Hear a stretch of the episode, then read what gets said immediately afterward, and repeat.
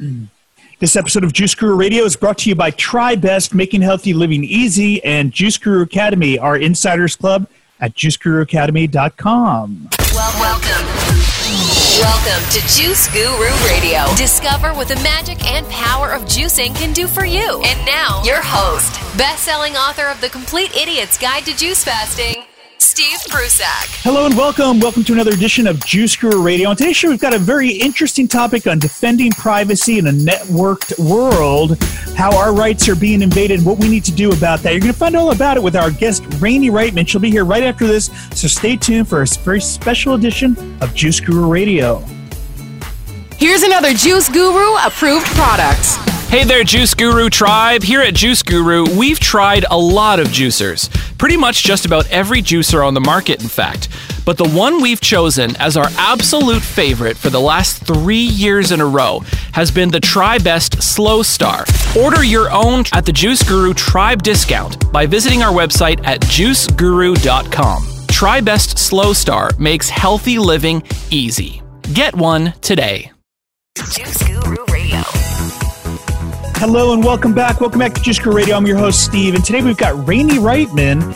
Uh, she's going to really open our eyes to what's going on with privacy and what's going on on the internet and how we are being uh, invaded. She is the director of the activism team at the Electronic Frontier Foundation. That's www.eff.org.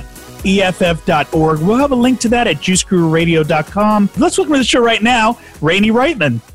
Thank you so much for having me.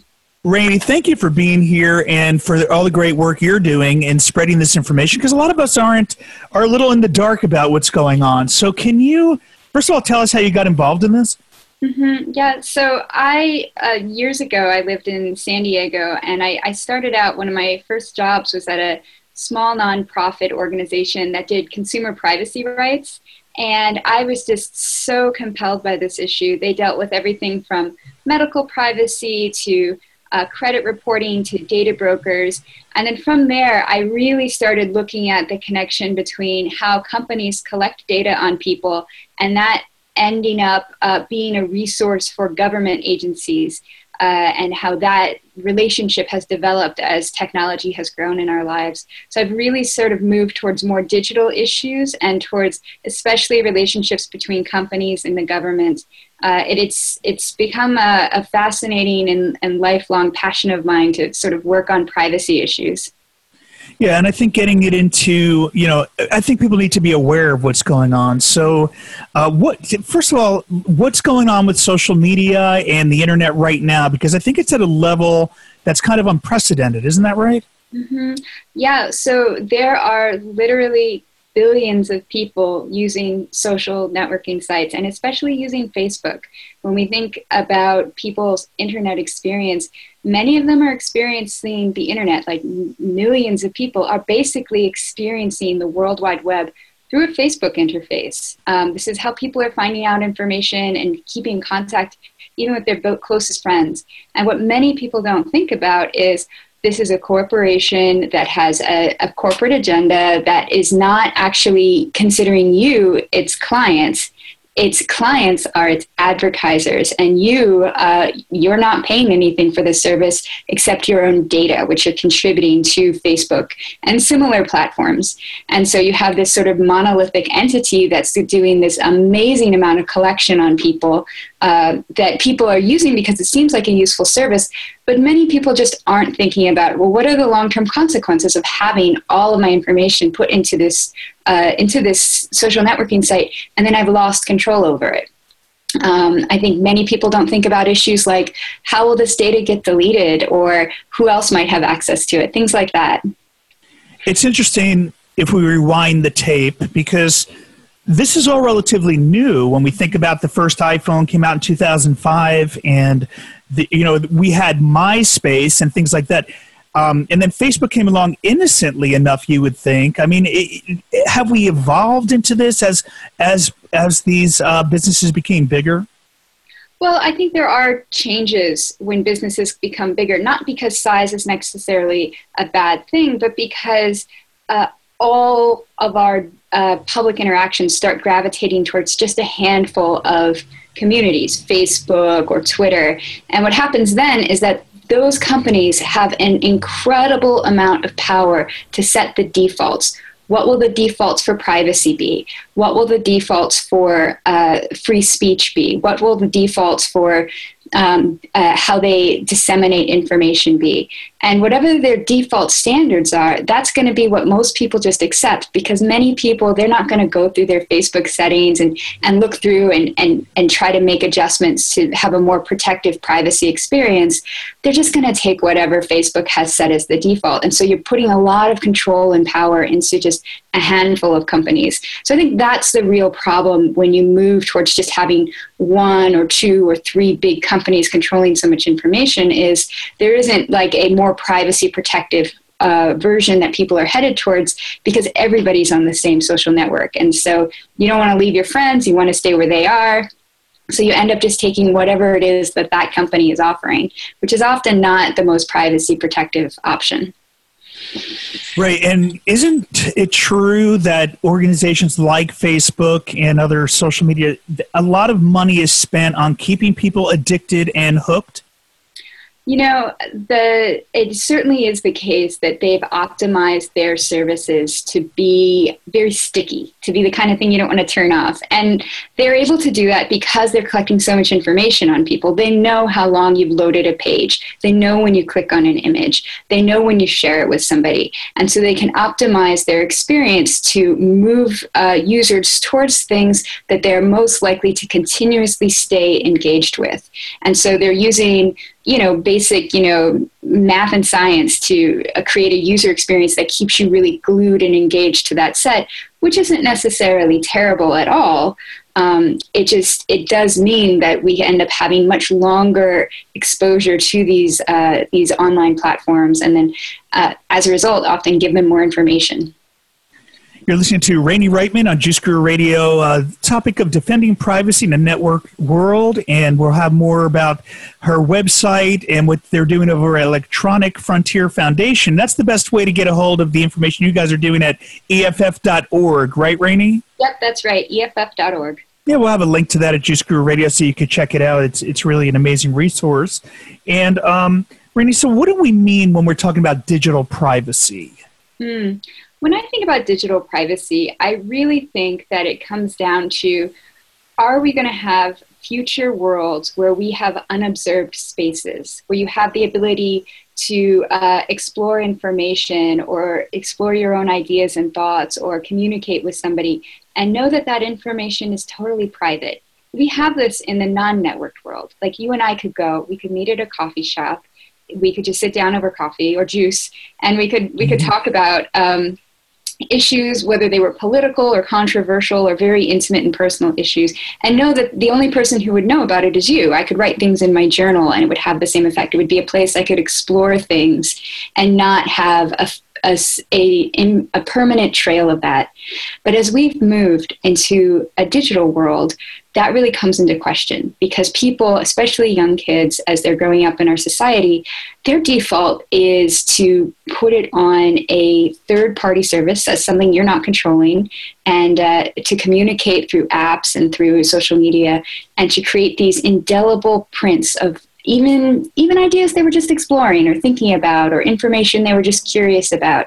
And that becomes this data trail that becomes uh, very difficult to really even comprehend for most people. So when we think about digital privacy we think about how can we find that same core concept of protecting our ideas and thoughts and relationships and letting them exist in an impermanent uh, private way just like we had them in the physical world now, this information that's being gathered about everyone, pretty much. I mean, through through cell phones too, right? Wasn't there something about the cell phones that that there's um, that they're able to actually view even through our, our the lens of our camera? We can actually be viewed. Is that true? Is there any true? And actually, I heard through uh, TV sets too, through smart TVs, we can actually there is a form of surveillance there.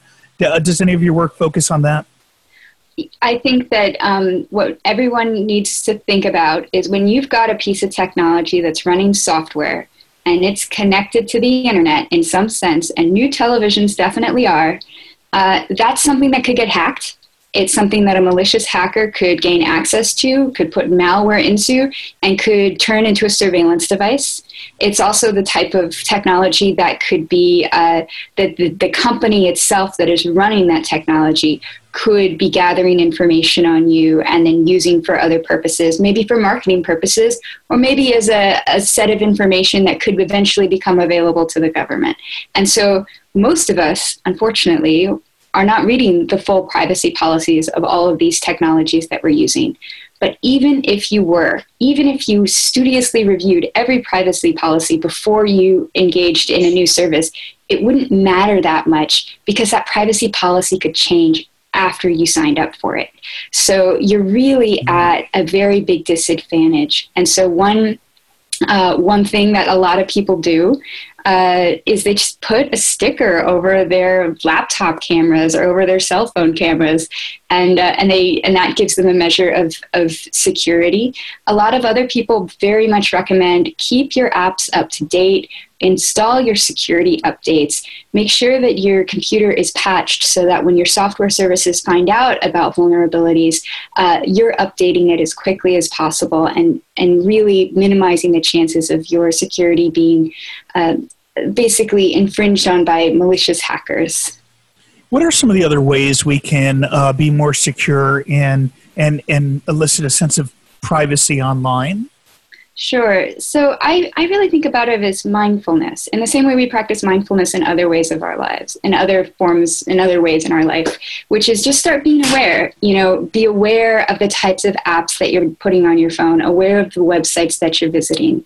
Um, you can use ad blockers um, or you can use privacy protective tools uh, that you add onto your browser. For example, we have one that EFF creates a couple of totally free tools that are just available to the world as a nonprofit. We give away lots of free services and free um, free tools to the world, and we have one called Privacy Badger that helps protect you from tracking when you move around the web. So you could check out Privacy Badger, but there's lots of additional tools like that that have similar functions.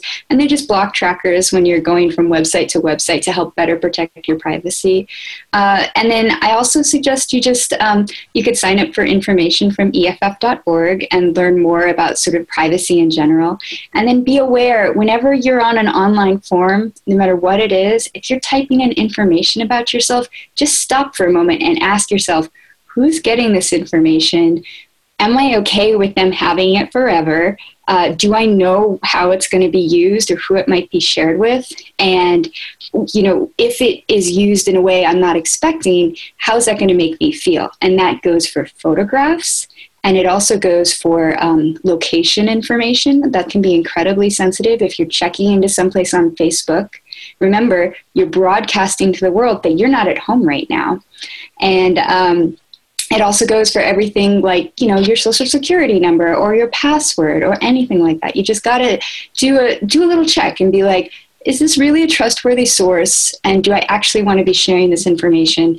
Is there a way i could share a little bit less? And that in itself can be pretty powerful. I mean does that apply to online shopping too? You hear about credit card fraud all the time. I I think my card's been hacked a few times. Usually, the companies are pretty good about you know resolving any funds that I didn't spend. But I, I've been through that of having to get a new card that there's been compromise. Uh, is there any way to avoid that? And is that do you, do you foresee will that be an ongoing issue?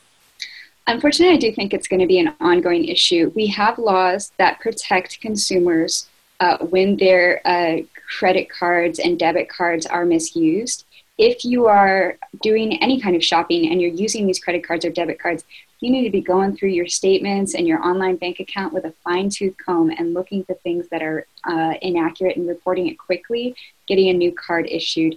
It is just unfortunately the case that we just can't rely on the uh, merchants that we do business with to truly hold our data uh, safe, which is uh, which is frustrating because we want to be able to use uh, you know, we want to buy things online. It's convenient and people like it. You can get access to things that might not be available in your local store. So, um, so I would recommend people search through their um, their uh, bank accounts for fraudulent things. And then also remember that you do have rights. If people are misusing your cards, you can actually uh, go to your bank and they should refund you. Uh, you especially have rights around um, credit card misuse. Uh, you have stronger rights around a credit card than you do around a debit card. I know there are many people who don't like credit cards for a whole range of reasons, but just remember that when it comes to refunds on fraudulent data, on fraudulent purchases, credit cards put you in a, a slightly stronger position. Now, the Electronic Frontier Foundation, can you talk a little more about them and what they're doing to fight for our rights? Sure. So the Electronic Frontier Foundation, I've been here for seven years, but they were actually founded back in 1990, so at the very earliest ages of the internet. And they're a civil liberties organization. So they work on issues like free speech, privacy. We work on, um, you know, all sorts of issues that one think of as traditional, you know, uh, First Amendment and Fourth Amendment issues but we really work on new technology. So, how has uh, everything from the interconnected home to self driving cars to cell phones to GPS to you know the internet how's that changed and impacted our constitutional rights? Uh, we work uh, we have a legal team uh, which is like 15 lawyers who and they actually engage in impact litigation. They take things up. They have gone all the way to the supreme court to fight for uh, constitutional rights and new technology. And then i run the advocacy team which is a team of about 10 that uh, that works to educate people about not just privacy but free speech and related issues and new technology. And then we also have a big technology team and they make free tools like uh, add-ons including privacy badger which i just mentioned. Uh, and then they also help us maintain our website which is uh, eff.org Awesome. And know, you're also involved in the Freedom of the Press Foundation. So has it been uh, a lot of your work about you know getting truth out there. And another thing I had heard recently was uh, Stephen Hawkins had mentioned about 90% of the information out there on the internet. Anyone, everyone has a smartphone now. They can kind of create their own blog and put whatever. So a lot of people that maybe didn't have a voice at one time are now having a voice on the internet and how dangerous that actually is and how much false information there is out there. What do you have to say to that? And, you know, overall getting the truth out over some of the, the, the fake accounts that are out there. Mm-hmm. So, Freedom of the Press Foundation is a wonderful nonprofit that I'm also associated with. Um, and they really help support uh, investigative journalism uh, you know, as we move into a more digital world, many of the existing newspapers have been very challenged to do the kind of in depth, powerful investigative journalism. And so, Freedom of the Press Foundation has supported really cutting edge uh, investigative journalism. And they've also started doing security training so that uh, uh, journalists can have more secure mechanisms of speaking with their sources and uh, and they've begun doing advocacy as well. It's a relatively young organization, it's just a couple years old, and they uh, they do advocacy to fight for press freedom in the digital world. And that Stephen Hawking question is interesting. I understand what, what his concern is. It's like, well, what if we're not getting our news from reliable journalists who went through journalism school? It's just from anybody on the internet and you don't really know who published it. Can you rely on it? And I understand that. I think at the end of the day, I, I like the idea that the internet is something anybody can contribute to and anybody can get their ideals out on. It means that you know, if you look at traditional newspapers, like big, you know, newspapers, they're run by these huge uh, massive corporations and they, they pick and choose their stories. Local me- stories that impact your neighborhood, maybe they're not going to end up at the Washington Post or the New York Times. Um, and if you're not getting interviewed for the stories, your views aren't going to be there. And so I have loved the blog revolution. I think it has helped so many people have a voice. It also means that you have to be super skeptical and careful about what you read online because um, you never really know who the source is unless you do uh, some due diligence. Yeah, but it, it's also provided a platform for people with another agenda, hateful messages, and things like that, giving a bigger platform to some of those things too.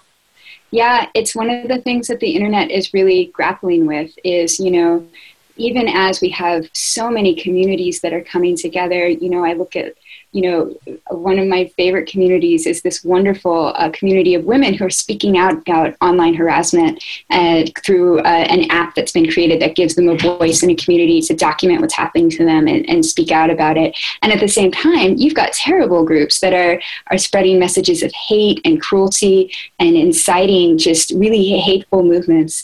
Um, and so I think we need to think really carefully about how we approach those issues. Uh, I'm worried that you, unfortunately, it's impossible to write a law that censors the internet and doesn't end up taking off some of the things that we would want to. So we have to. It's been it's been a battle throughout American history. How do we defend our First Amendment values while also noting that some of these people are are really literally awful people? Well, that's true. I mean, and, and it comes down to the same thing with network TV and the news programs and cable. Uh, and, you know, it is bought and sold by bigger companies. And so I think worse than ever now, the, the, yeah. the lack of information or truth that comes through the, the channels. Isn't that right? I think that's that's a huge problem, and I think that uh, that's why I'm so proud to support hard hitting investigative journalism through organizations like Freedom of the Press Foundation, where we really try to get powerful, serious investigative journalism back into circulation and supported. And uh, anything else uh, around this topic that we didn't touch on that you want to share with our listeners? Um, anything that uh, we need to shed more light on that people might not be aware of? Well, I guess another, you know, just super simple tip that I think people should think about is um, many people, like my parents, were guilty of this for years, and I think I finally talked them out of it. They um, they use the same password on many different websites and that's a super dangerous thing to do because if even one of those websites is compromised uh, that password that you put in they're going to use that to try to get into all sorts of different accounts right? And so uh, it can also be very overwhelming to keep a, a list of every single different password. However there are password managers which are just you know really uh, strong password vaults where you can keep a huge list of all your passwords and then just have one incredibly complicated unique password that you use to get into that password vault. Or you could even just keep them in a list by your by your uh, by your laptop if you're you know not too worried about it but what i would really caution people is please please please don't reuse your passwords Oh, great tip. LastPass is my favorite. Um, and Rainey, any your plans, any other projects or uh, your plans for the future as far as activism, your career, where you plan to take all this? Yeah, so we're in a massive fight right now um, with the uh, in Congress. We are fighting for surveillance of the National Security Agency. Congress has to vote on it by the end of the year because a key uh, authority called Section 702 uh, which uh, is the legal, you know, authorization for a lot of the NSA surveillance of the internet, set to expire. And so we're working to try to get some reforms to try to rein in uh, mass surveillance of the internet by the National Security Agency. So that's what I'm busy on. I've got a ton of information on EFF.org, but that, I mean, it's about October now, and that'll keep us busy right through the end of the year. And it could go up right to the very last day of the year. Sometimes they'll vote on it, you know, two days before the end of the year. So those are my holiday plans.